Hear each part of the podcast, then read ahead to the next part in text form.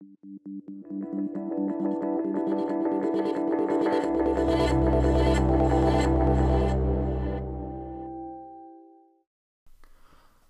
welcome to Appleosophy Weekly, episode 27, the place we talk about the latest Apple news and rumors. You can give us a follow on Instagram at Appleosophy, Twitter, and also check out our Facebook page. For all the latest Apple news, visit our website at appleosophy.com. So today I'd like to welcome Brom back to Appleosophy Weekly. It's definitely been a while, and I'm happy to have you back, Brom. Uh, thank you for joining today's episode. Thank you. It's great to be back. I really miss this. Me too. It's I really miss interacting with the fans too. It's a great community. Yeah, me too. Especially when we just started uh, doing the live streams on Instagram. It's been more interactive, and uh, we love having our fans be with us. So it's great. It's excellent. Hold on, I got a text. Hold on. Oh wow. I like. Hello. Sorry, it's Tim. Hold on, I gotta take this. Okay. No, I'm just kidding. I, I, I like that. I like that original iPhone. I didn't even know you had one. You like that? I like it. I That was clear. That was have one. clearly just just a, a bit so I could flex. How dare you? okay, so the first get, get on back to story. The first thing we're gonna be talking about is iPhone 12, and specifically we're gonna be talking about iPhone 12 pricing. Okay, so Jon Prosser, the Apple. Okay, I love Jon Prosser. He's like, whew, he's my favorite. Um, so Jon Prosser and his team claimed that the 6.1 inch iPhone 12 model will be will have its price increase up from 6.99 to 7.99. Um, this will be the budget model. Uh, it'll be featuring uh, featuring the lower price.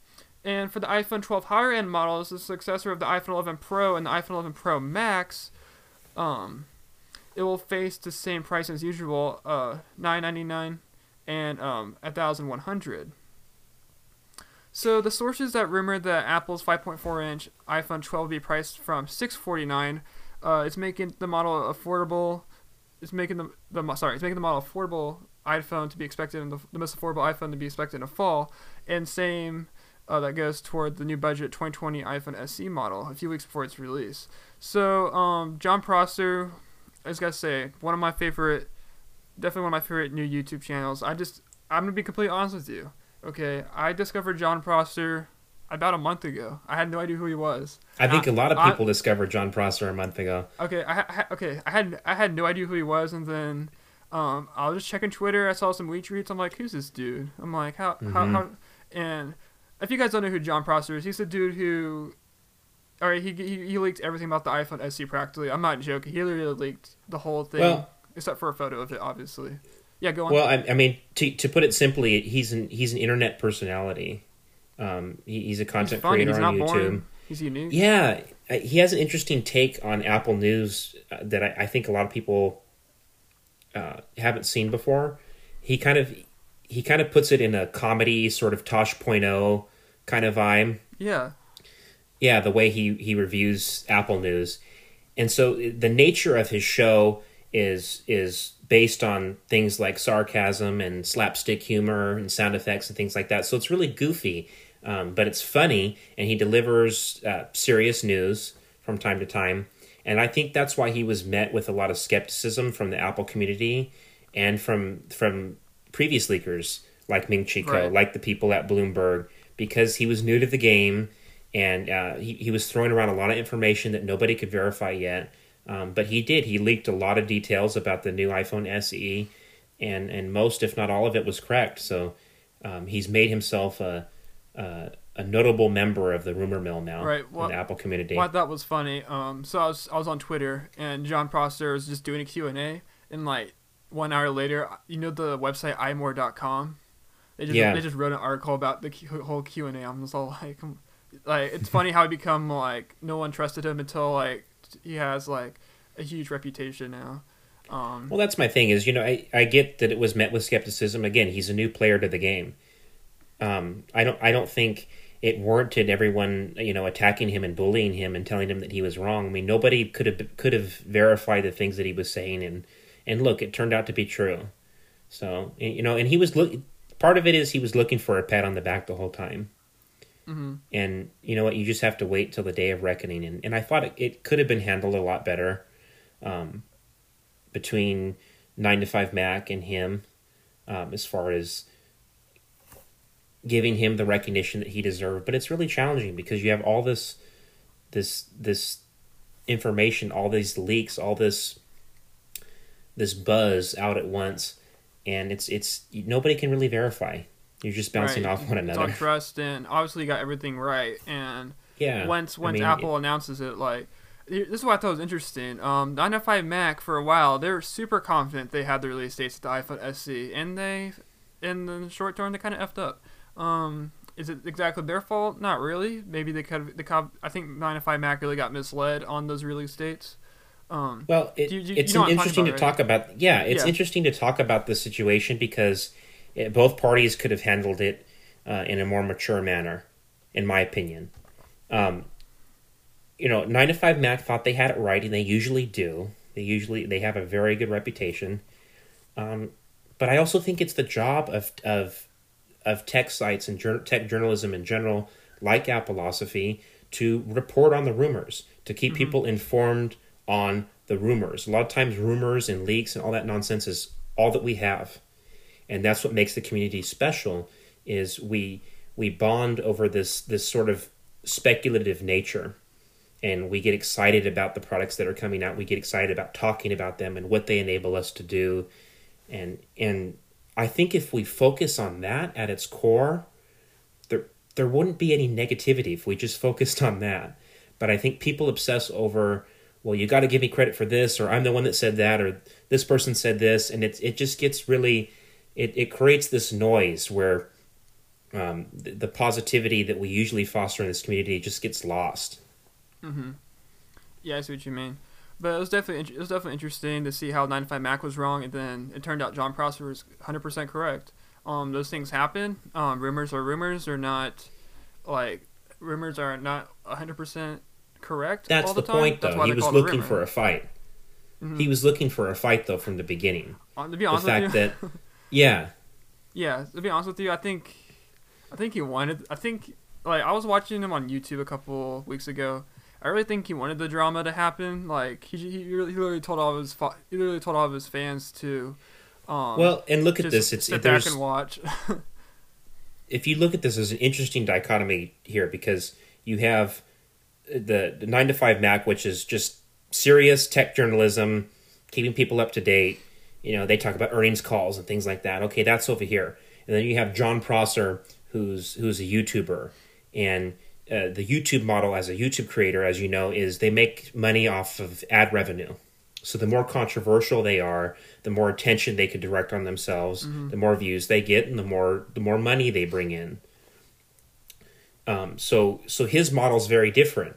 His model is is like a celebrity. The more attention he can draw to himself, the more outrageous he is, the more fights he picks, um, the more views he gets, and the more money he pulls in. It's as simple as that. And I think if they could just respect one another and do their own thing, if that's possible, um, we we wouldn't have had all this, you know, all like I said, all this noise drowning out what usually makes the rumor mill interesting. Correct. Right. I agree.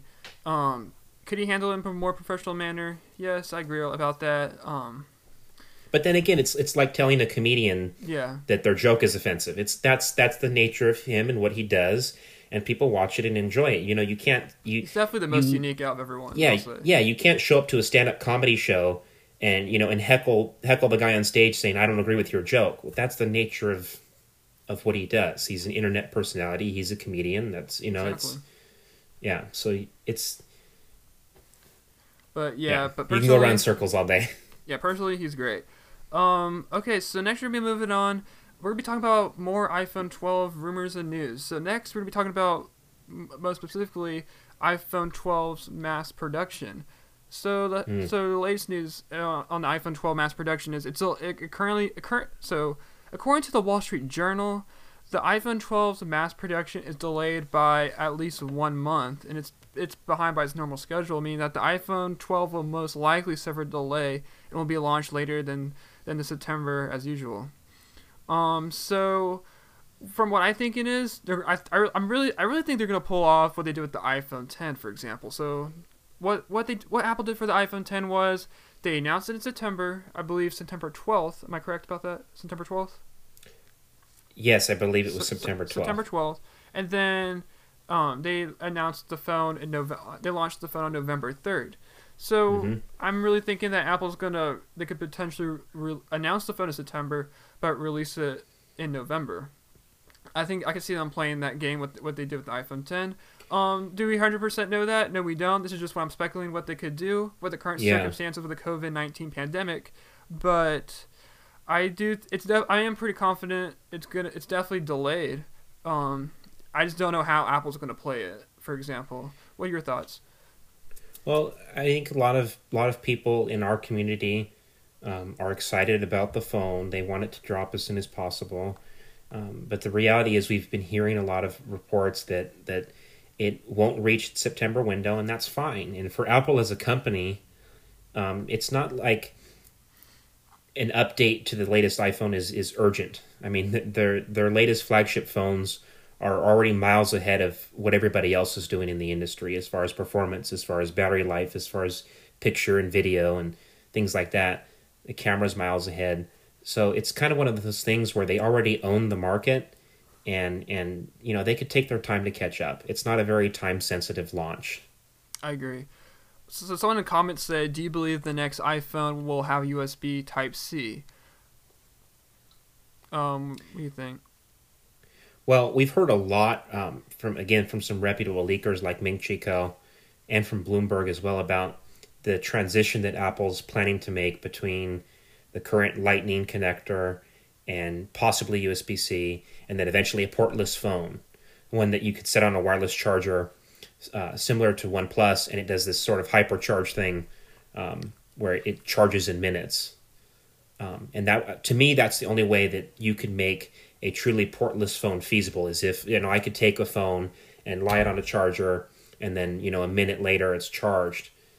That that kind of stuff's really cool, and I think it's the only thing. That's the only kind of technology that would make it feasible to go with a portless phone.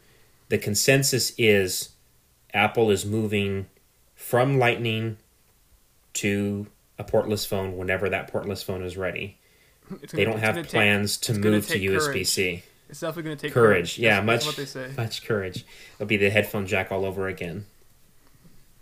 But yeah, it'll really, it'll be, it'll definitely be really interesting what Apple's going to play. Um, what cards they're going to be picking when they launch this phone. I mean, like It seems I, like I just, they, I just they- don't know how everyone will react to a portless phone. I think it'll be something that's a slow transition type of thing. Like maybe they'll slow, like maybe they can have like, I don't know. What do you think? Well, to to me, it it seems like you know, and Apple always has a vision. Mhm. They always. It seems like Apple values USB C uh, as as a utility, as a a port designed for uh, for creative professionals, for people that that do need to import things from a camera, because they designate it to their uh, pro devices and you know a handful of MacBooks that are out now. Um, at this point, there would be if they were passionate about USB C, there would be no reason for them not to include it on the latest iPhones and all the latest iPads. The big thing that people don't talk about is um, Apple has this this sort of this monopoly going with with Apple cords. So if you're a third party provider and you want to sell a Lightning cord on Amazon, you have to pay for a certification from Apple to say, okay, this Lightning cord is certified and this is what we're going to charge for it. You can't just, I mean, I'm sure there's a black market for Lightning cords, but you can't sell them on any marketplace like Amazon or like Best Buy. You can't sell them in stores unless you have that certification from Apple. That whole design's patented.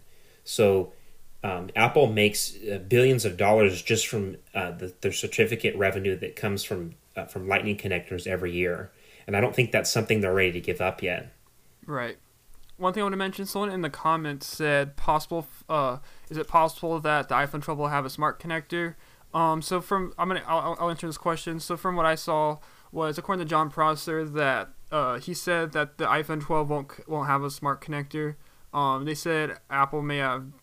From this is what I believe. Apple, I'm sure Apple tested it, prototyped it before, but it, it, from what I've heard, that the iPhone 12 is not going to have a smart connector. Did you hear anything similar, Braun? Well, we've had some we've had some CAD models come in from the new iPhone 12 supposed CAD models in mm-hmm. leaks. I, everything And- Apple Pro I know, but John yeah, Foster and, and said and that it's it something like this. It's something like what you would find on the latest gen Apple Pencil. It's a small uh, sort of indentation, almost a flat side on the side of the Oh phone, yeah, and it's about the size of your finger. Maybe that's Touch ID. Maybe they're using Touch ID in conjunction with Face ID to make the phone more secure, um, to make it faster, to help you in situations where, like now, you're wearing a mask or something, you can't see the whole face, and to just offer more options.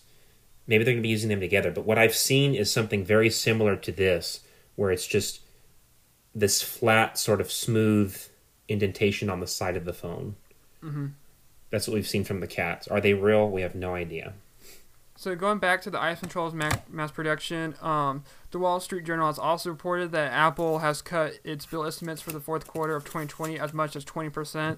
So Apple, Yeah. so I think Apple's doing this so they don't obviously lose money, but because of the it'll be a lower demand because of the COVID-19 pandemic going on across the whole entire world right now. Um, I think Apple's just taking cautionary measures like any company would. Um, they don't want to. It's supply and demand. They don't want to. They don't want to have they don't want to overdo it. I guess you can say they just want they want to have exactly right. Well, and Apple had their own earnings call yesterday.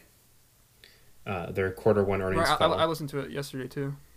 Yeah, and and um, Tim clarified. He said he goes, you know, we have our head down. We're hitting the grindstone, and eh, you know, if the first half of 2020 has shown you guys anything, is we're going to continue to release products. Uh, we're working as hard as we can.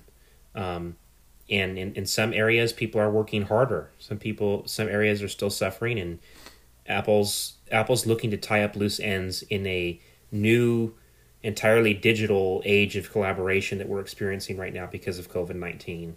Um, but he made it clear that the company's still working very hard, and products and software and all that nonsense will still come out. It'll still be released. And I I think they're they're taking it in stride, just like many of us are. Um, so I, I don't think it's anything to worry about.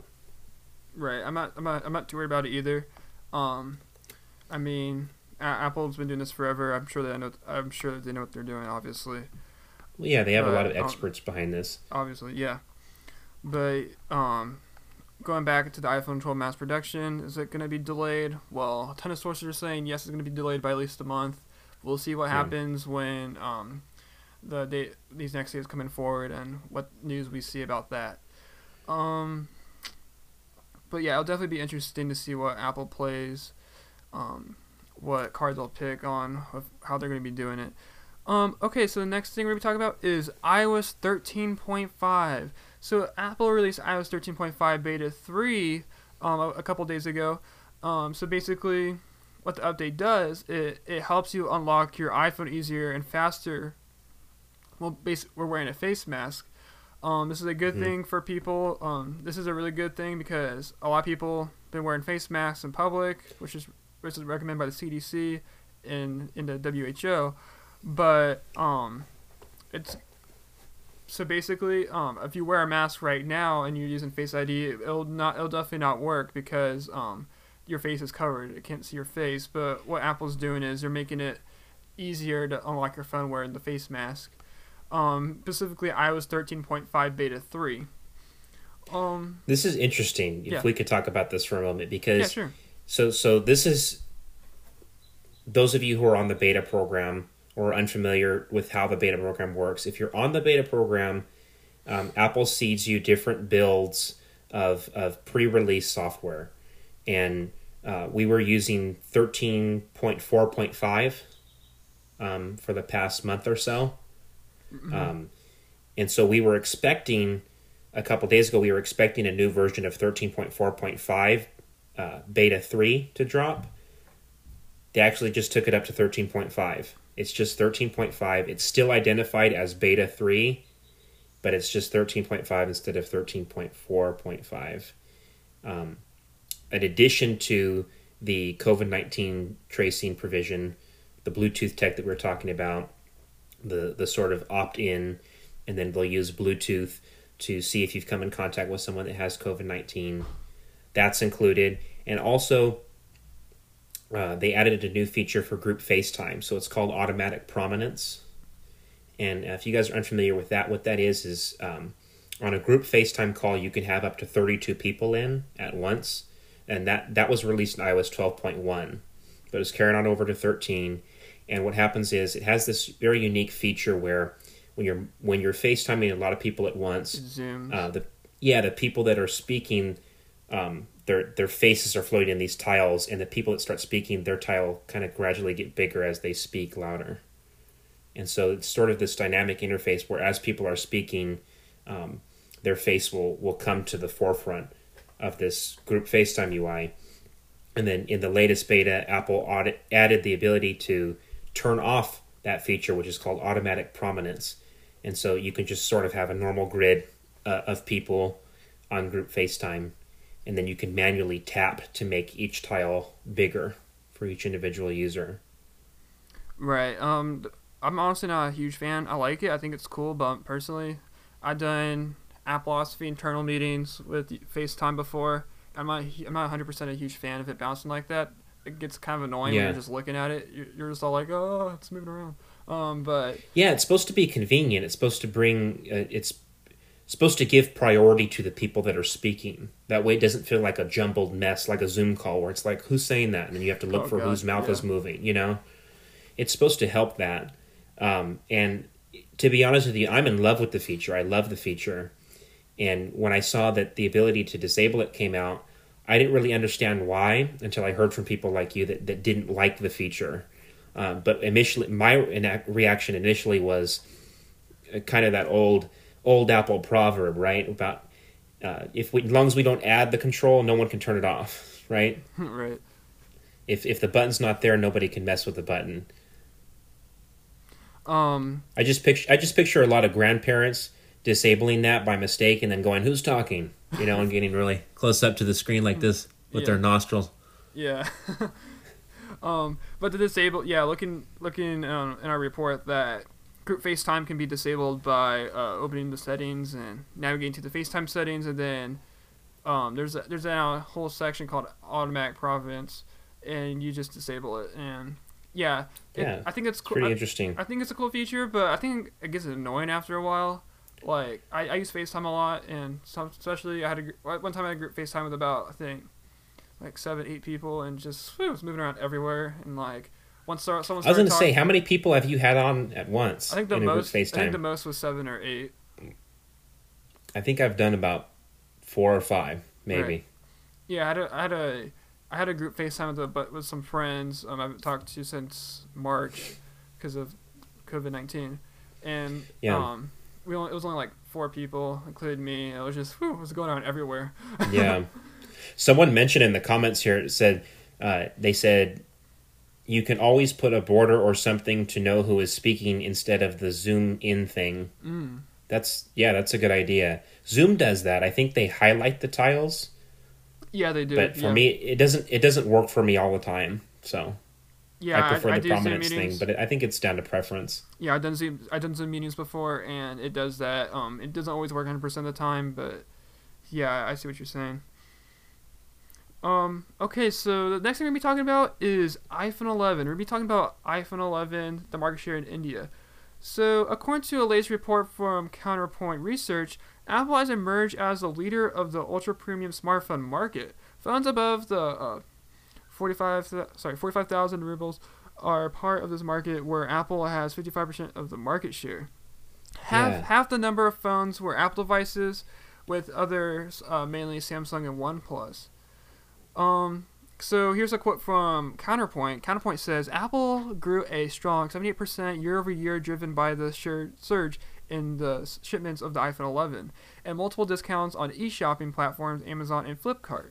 In the past, Apple's latest generation iPhone, the iPhone uh, 10R, helped Apple grew in India in the iPhone 11, and it, it was boosted by the growth. Um, so yeah, you know, Key takeaway. Not from that, but from the comments. Someone commented that my hair is looking amazing. That's true. Thank you. I, my hair is. This is this is what you get, man, when you're in a hair- quarantine. I haven't got a haircut since February. I think it looks. I'm, I mean, It's okay. I, I- Yeah. I need a haircut. I think we all do. I, I tried to do mine. I think it looks pretty good. Mm, It's okay. Mine's okay. Obviously, the viewers think so. Oh my gosh. Okay. Um, going back to the story. Um, so iPhone 11 in India, Right. right? correct.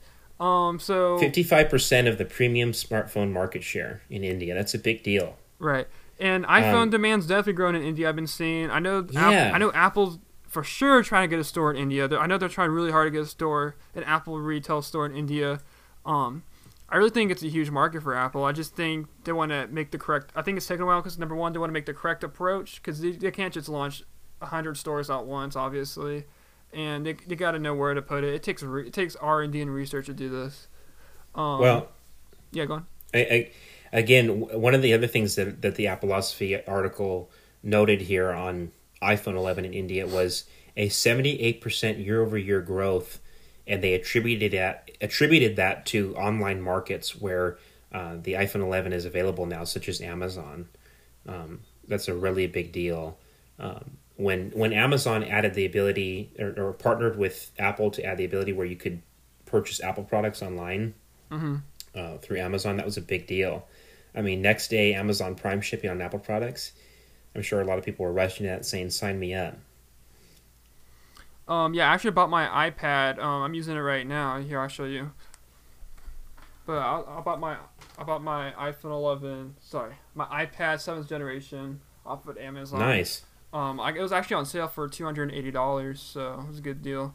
Um, I That's the it. other thing is we've seen a lot of discounts now that Apple products have made their way onto Amazon. oh yeah, yeah, definitely. Yeah, I've seen. It's really especially exciting on stuff. AirPods. There's always a discount on AirPods on Amazon. Like I see them for like one thirty nine. AirPods and Apple Watch too. I Yeah. seen them even down as 129, and same with the AirPods Pro. They're discounted on Amazon right now, I believe, or they used to. There's been some killer deals. Yeah. But yeah, um, Amazon's definitely a good. I mean, it sucks for third-party sellers that uh, I think I'm pretty sure there's some third-party sellers got kicked out from Ama- got kicked off of Amazon because Amazon's an official store. Um, s I mean, I, I I guess it sucks for them, but at the same time, uh, buying Apple products from Amazon's a good move. Um, oh, I That's forgot an interesting. Yeah, that's an interesting point that that you noted right there about third party sellers. hmm And one because there's a lot of uh, certified Apple resellers that that were pushed to the side now that Apple officially has a presence on Amazon. Right. Um, one thing I want to mention is that I I use Amazon Prime now, which is the two-hour delivery. So I had my iPad delivered for free. Oh, I just had to pay. I had to pay. a tip. I paid a tip, but I got delivered um, in less than two hours to my house. So it was really Wow, it was really cool. Uh, but I haven't done that's Amazon. That's awesome. I know. I haven't. I haven't. It was a good experience. I know Apple does two-hour delivery um, on Apple.com. I think they use like a third party. I did that once for a watch band. It was awesome. Really? Uh, do, do you know Yeah. what third party they use? Is it? I think is it Postmates? I have no idea. I I, heard it was I heard I've heard that it's based off Postmates, but I'm not sure. Uh, anyways, it's still really it was cool. awesome though. Yeah. So we're gonna move on to the next story. Next, the next thing we're gonna be talking about is Apple retail stores across the world in the United States. So Apple could reopen many more stores in May 2020. So um, a couple of days ago, in a weekly video update shared with staff that are Apple employees, uh, Deirdre O'Brien, Apple's vice president of retail and people, today told Apple Mhm. employees that many more Apple stores are set to are, are set to start reopening in May, according to a report from Bloomberg News. Did you, so a quote from a quote from Bloomberg. Um, Deirdre O'Brien, Vice President of Retail and People, made a disclosure in a weekly video update, according to retail employees familiar with the matter. She doesn't specify which stores or regions, but she says um, they're continuing to analyze the health situation in every location, and I do ex- Mhm. and I do expect we reopen up many stores in May. The company also declined to comment to Bloomberg about this. So, um, this is an indicator that Apple could be re- opening slowly opening stores in the United States. Um, I've been reading that I read another report that Apple stores can be opening in Australia soon. Um, about one or two Yeah. weeks. So it's about that- interesting because a lot of people are, are, are wondering what is it going to be like when the Apple Store opens again. Uh, and we've already seen this; it's already happening in places like South Korea, where uh, Apple stores are opening up again. They have been for the last month. Um, as the curve begins to flatten in that region. Right. Apple stores are reopening, and um, we've seen this formula where the products themselves are placed six feet apart. So Mm, yeah. um, you're not you're you're standing the correct distance apart, and um, Genius bars are not taking any inquiries unless it's for repair. So all tech support's online now. Yeah, that's what I've been seeing too. Um, yeah, but and they're screening mention, people for symptoms. I just as well. mentioned the Apple Store in South Korea opened a couple of days ago. I think about a week ago, mm-hmm. um, and it had been closed since March 14th, I believe. No, I think it was earlier than that. Sorry, I meant to say all the Apple stores in the U.S. and other places around the world have been closed since March 14th. Um, but we'll see, we'll definitely gonna see a slow rollout. It really depends on the, the what what state you live in the United States because it's the COVID nineteen pandemic situation is managed by the governor is by managed by the governor. Um, it's not federally, so it's all by state. So it'll be different. So Apple will kind of be forced to um, slowly open Apple stores around the world in different around the world and in different states too. They can't just open all at once. Yeah. Um, okay, so speaking of the COVID 19 pandemic, Apple Maps is now showing COVID 19 testing sites in the United States. So Apple a couple days ago has released a brief upgrade to the well-known Apple Maps, and they are and they uh, the most of the places for COVID 19 testing are marked across the U.S. At the moment, all hospitals, urgent care clinics, pharmacies, and dedicated testing sites, which are available on Apple Maps, fall into the new COVID 19 testing testing category and they are now prioritized along other essential categories such as grocery stores and more. The category also Yeah. includes various useful information and links, such as links to the COVID 19 screening tool, special requirements the institution may have, and details reg- reg- uh, regarding appointments. Yeah, go ahead, Brom.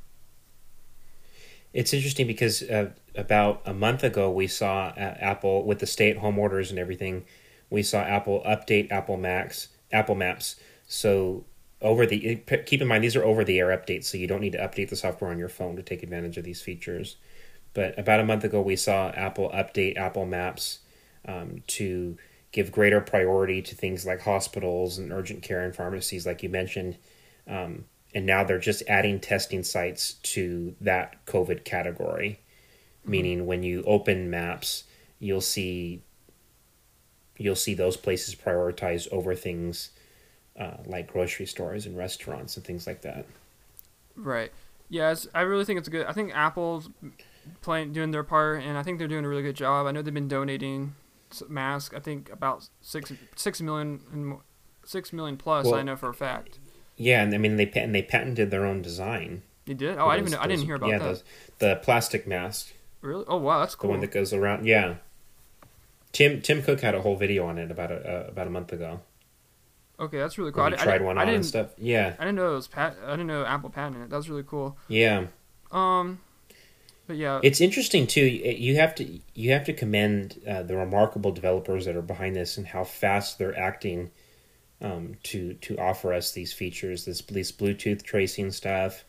I mean, it's all encrypted. It's all end to end secure. Uh, you can imagine the architecture um, behind all this stuff. It's very not advanced stuff, but it's stuff that takes time mhm. and Apple's been so steadfast in responding to the pandemic in in ways that are meaningful. And so you have to you have to commend those people. Okay, so next we're going to be talking about is Apple starts the production of its third generation AirPods in the first half of 2021. According to the analyst Ming-Chi Kuo, who, write, who, who wrote a note to investors uh, a couple days ago, Apple is working on third generation AirPods as their production will start uh, during the first half of 2021. The, the new AirPods will adopt the same design as the same second generation AirPods. That are the biggest change to the internal will be an internal one uh, featuring the system used in the AirPods Pro and replacing the rigid-flex uh, PCB Plus and SMT. Um. So, what are your th- what are, what are your expectations for these new AirPods? Well, I'll tell you I'll tell you what we've learned. So this is what the leaks are predicting is okay. Uh, AirPods third generation starting production first half of 2021, right?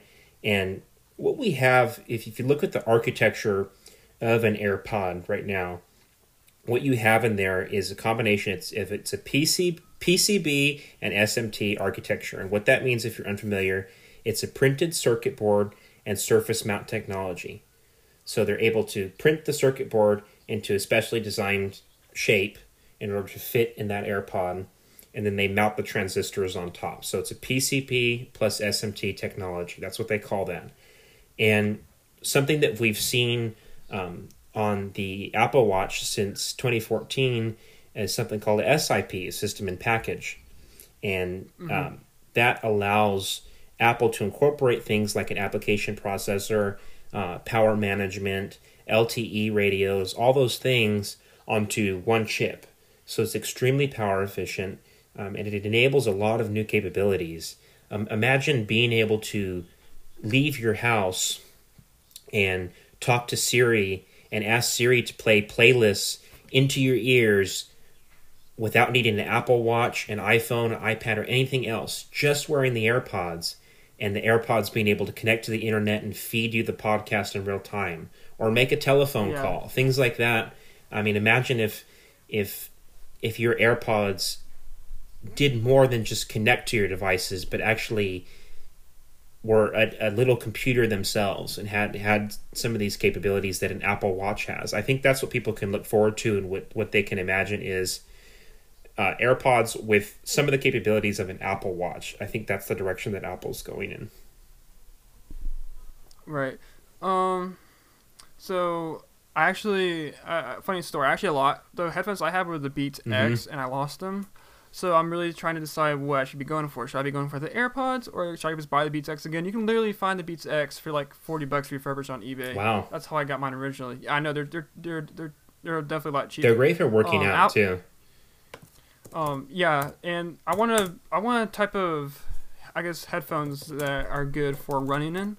So I've been looking at AirPods too. Mm-hmm. Um what what do you what, what would you recommend for me? Uh, would you recommend the AirPods or the Beats X? It depends on what you do because if you're doing a lot of working, oh, working out and running and stuff like that, I've I've found that that the Beats work wonderfully.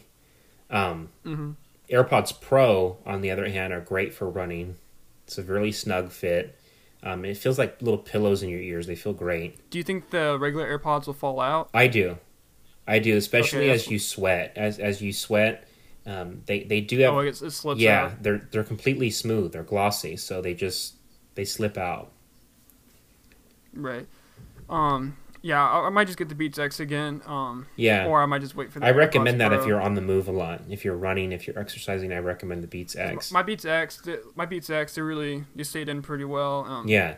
If you're looking just noise canceling too. Yeah, if you're just looking for convenience and you're mainly going to use them at your desk or just you know walking around from time to time, I, I think AirPods.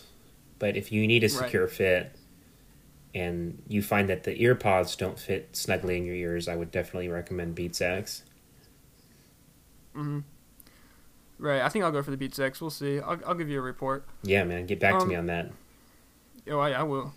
Okay, so our last story for today's episode, we're going to be talking about um, iPhone 8 and iPhone SE. So iFixit details which parts can be swapped between the iPhone 8 and the iPhone SE. Today, iFixit, sorry, a couple days ago, iFixit basically shared a report detailing which parts uh, from the new iPhone 2020 iPhone SE could be replaced with those from the iPhone 8. Um, this is, I think this is coming just a, a days after a teardown video they posted.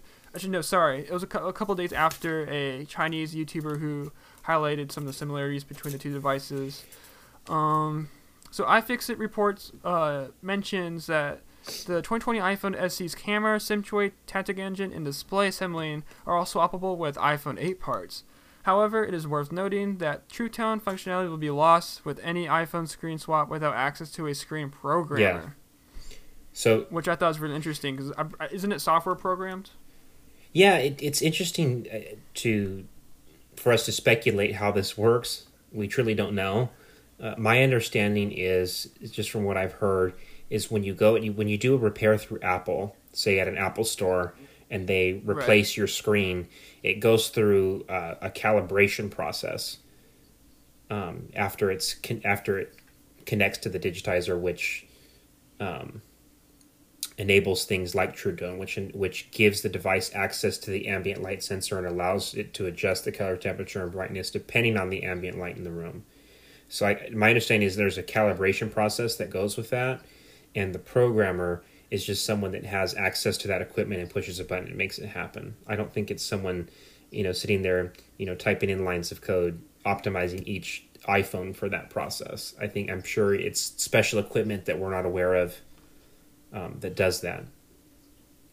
Right. Um, yeah, it's definitely it's definitely an Apple thing. Why that why that's the case? Because Apple's all like don't repair your don't. Uh, I think I really think Apple doesn't want people repairing their own phones, and I think that's just an obstacle. I guess you can well, say. But what do you think? Yeah, Apple likes containing people in their ecosystem. Right. And they do it for many reasons. A lot of people think it's just so they can suck more money out of you. And sometimes that's the case. I'm going to be real. I'm an Apple fan and sometimes, you know, it's more conducive for them to do that. They can they have a monopoly on iPhone cords and the cases and everything else, and it's working really great for them. When it comes to something like just repairing the battery of the display, the phone itself can recognize if you've installed an inauthentic battery or display. And then it mm-hmm. may disable things like True Tone. It may disable things like power management or low power mode. And it's hard to say if Apple does those things on purpose to try to direct the user to an Apple repair shop or a certified uh, repair shop so that they can get the money from that, or if it's done for precautionary reasons. Say you install a third battery, third party batteries blow up all the time, you know, people have half their face missing. I think it's about keeping the consumer informed, but then also allowing them, give them the right to repair. We have this whole right to repair movement happening right now. I think people should be given the right to repair their own devices, but they have to understand the precautionary measures that go along with that. I think Apple does a good job of keeping people informed, and it's mistaken for Apple trying to control the market in a way that helps them make more money. Why do you think their products work so beautifully together? Why do you think Apple Watch and iPhone and AirPods work so harmoniously? It's the authentic parts. Yeah, it's those authentic parts, and it's it's the ecosystem that they built, um, where you, you know th- these aren't just parts bin products; they're built from the ground up. And Apple makes their own silicon. They make, and pretty soon they'll be making their own modems for five G and things like that. So, and and the more the more parts that they can control, the more seamless of an experience that they can offer, and that's that's the only exactly. way I can put in. It's important to note, yeah, though, I... from iFixit's uh, article that uh, while components like the home button and battery may appear identical between the iPhone SE and the iPhone 8, um, it does have a different logic board. Um, right, so, right. so those because of the A13. Because of the A13 chip.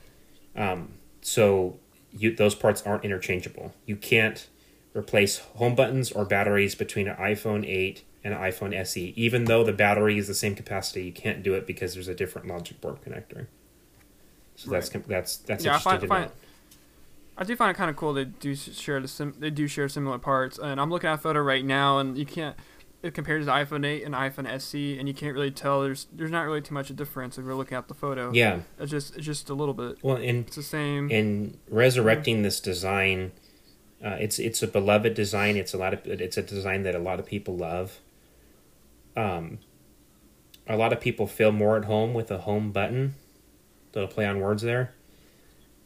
Um, what's interesting to note is people have been asking for a premium flagship level phone um, in with that smaller form factor from Apple for a long time, and a lot of people, a lot of people were, were pleased with the iPhone SE, but it wasn't what they envisioned, and so when we're talking mm-hmm. about things like this late 2020 iPhone 12 that's going to come in a 5.4 inch size.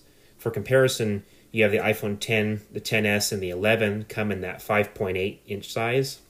So I don't know what kind of difference a 0.4 inches is going to make, but it'll definitely be a smaller form factor with all of the latest uh, features. It's rumored to be to, that it's going to include not only the latest chip and 5G modems, but also the lidar sensor that we had on the iPad Pro 2020 the latest Gen iPad Pro. So we could see um, a, a smaller um, handheld phone with an entirely um, new flagship specs, and that's really exciting. I think that's what those people are looking for. Will it be more expensive? Totally, but it's going to give people that edge to edge display, that 5G, everything that they're asking for. Right. And there's a lot of people that just want a smaller phone, not necessarily a budget phone, but a phone with a smaller form factor. And I think the, that the 5.4 inch iPhone 12 is what a lot of people are looking forward to this fall. Do I do guys said I do love my iPhone 11. Hey, I upgrade. Um, the phone before that I had an iPhone 6s. Mm-hmm. I upgrade from the iPhone 6s to 11, and uh, wow, I can't. I'm just going back. I saw. Like I was going through my camera roll a couple days ago. Yeah. I saw a photo with me holding my iPhone 6s, and I keep going back. Damn, how did I use that thing? Like, because I have an iPhone 11 Yeah. now. It's such a huge upgrade. Well, and the iPhone 11 is is a bigger screen diagonally, but it's it the footprint isn't isn't so large. And we've seen Apple move in that direction with with edge to edge displays. Uh, a lot of people, I know Rene Ritchie has talked about. A lot of people were were banking on an iPhone SE with an edge to edge display, um, but that's that curved technology that that uh, pixel aliasing uh, um, for LED and then OLED technology with the flexible displays. That's tech that still costs a lot of money, and the supply chains just aren't there yet to offer you uh, that technology at four hundred dollars. So that's why Apple's stuck with LED, and that's why Apple stuck with that that iPhone eight form factor. It's the only way they could have offered a phone at that price. Right. Um, but yeah, overall, it, going from the six, going from the 6s to the um, Huge upgrade. went from the to to the yeah, such a huge upgrade, and I'm glad I made the upgrade. Um, okay, so that's the last story for today's episode. Uh, Brahm, thank you for joining today's episode. Thank Um, you so much, it was a- It was a pleasure having you again, and we'll have to have you back. Yeah, man, I'd love to do this again with you. It's like I said, it's a great community, um, and it, it's good to be back. It's good to be interacting with the fans, and and uh, talking about the latest news with you guys. Right. We'd like to thank everyone for listening. Um, be sure to give us a follow on at Appleosophy on Instagram, Twitter, and Facebook. And for all the latest Apple news and rumors, you can visit appleosophy.com. Um, and of course, you can listen to this podcast on Apple Podcasts, Spotify, and Google. I think, sorry, Google Podcasts. They changed the name. it used to be called Google Play Podcast. Now it's called Google Podcasts. So I can just have them like They're always changing uh, names. what- I'm like, uh, what is it called? I know. Um, but yeah, uh, be sure to check us out on um, your favorite podcast platforms. And also to mention, we're also on Spotify now, so you can listen on Spotify. Very cool. Um, that's that. That's the end of this episode, and thank you guys for listening. Thank you guys so much.